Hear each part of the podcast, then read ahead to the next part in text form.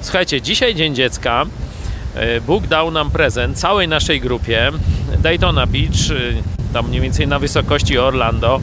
Wiatr e, bardzo duży, fala high risk tak zwana, no ale myśmy oczywiście wparowali. E, No tam w niejednym morzuśmy pływali, także ocean, cóż to dla nas, nie?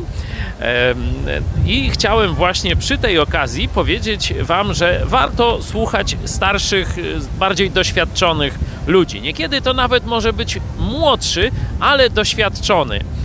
E, Otóż brat Czech, dużo młodszy, ale już, e, że tak powiem, przynajmniej raz był w, tych, w tego rodzaju falach, mówi: Słuchaj, Paweł, zdejmij sobie okulary. Mówi: E, nie, mam przywiązane, nic się nie stanie.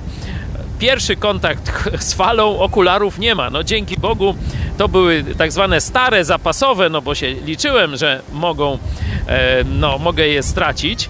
E, Michałowi z kolei nasz niezbędnik na łańcuszku też ocean zabrał.